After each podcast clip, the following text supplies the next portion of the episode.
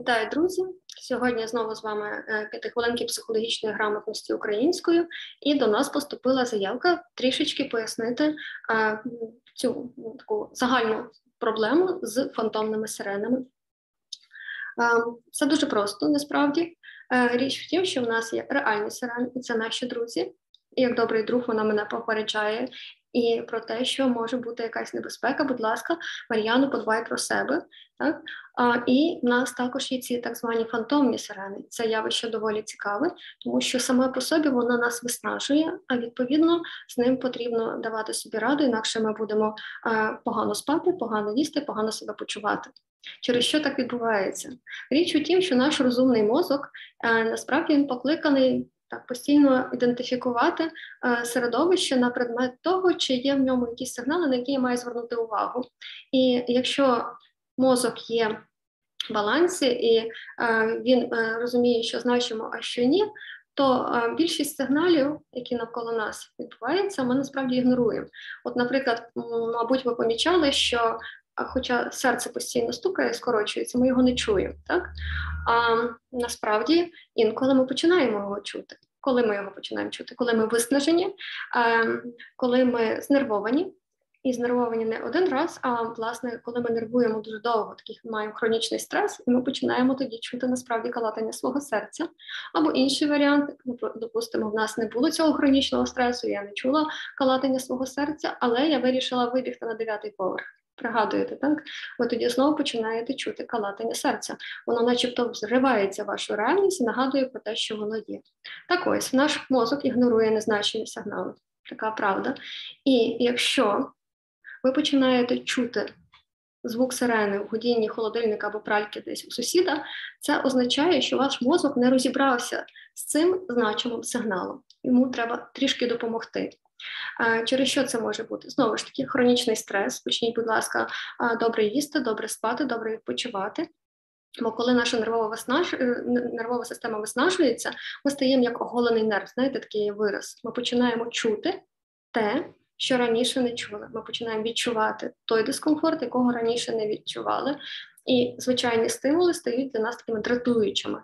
Оце той самий механізм є насправді в фантомних сиренах.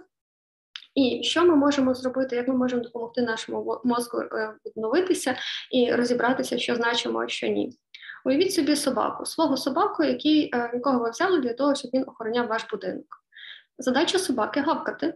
І коли він бачить інших людей, бо для цього його і взяли, зрештою, щоб він ідентифікував чужинців, він починає гавкати. Але раптом він починає гавкати і на своїх. Що це означає? Тільки одне, що собаку потрібно видресурувати тобто допомогти розрізняти свій чужий. Так само працює наша підкірка мозку, емоційна система, яка якраз у вас і включається, коли ви чуєте фантомну сирену. Вона трошечки путає сигнал, і будь-який сигнал, який вривається в ваше поле, може асоціюватись їй з чужим з сиреною. Нам потрібно просто розірвати цей цикл. Як це можна зробити? А, Коротко. Перш за все, ми маємо е, показати нашій нервовій системі, нашій лімбічній системі, е, що є справжнім сигналом. Знаєте, як собаці дати понюхати якусь е, ковтинку і сказати: ось це ти маєш знайти. І тоді собака включається і каже, ага, і починає шукати. Приблизно те саме ми робимо. Ми встановлюємо на мобільному додаток застосунок, який показує, коли справді є система тривоги чи голосом Арістовича, чи голосом якоїсь чарівної пані, це неважливо, будь-що буде краще, ніж ваші фантомні сирени. Друге, коли мобілка спрацює, ми підходимо, виключаємо і для себе дякуємо цим добрим людям, які нам повідомляють про те, що нам потрібно піти в укриття в безпечне місце.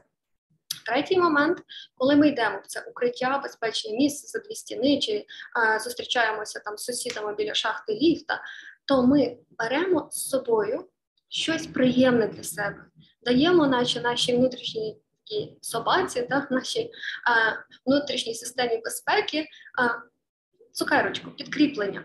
Тобто е, кажемо, тримай печеньку, і печенькою може бути книжка, яку я давно мріяла почитати. А те, що я зустрінуся з наприклад, моїми сусідами, з якими я люблю бачитися, або в прямому розумінні взяти з собою щось смачненьке.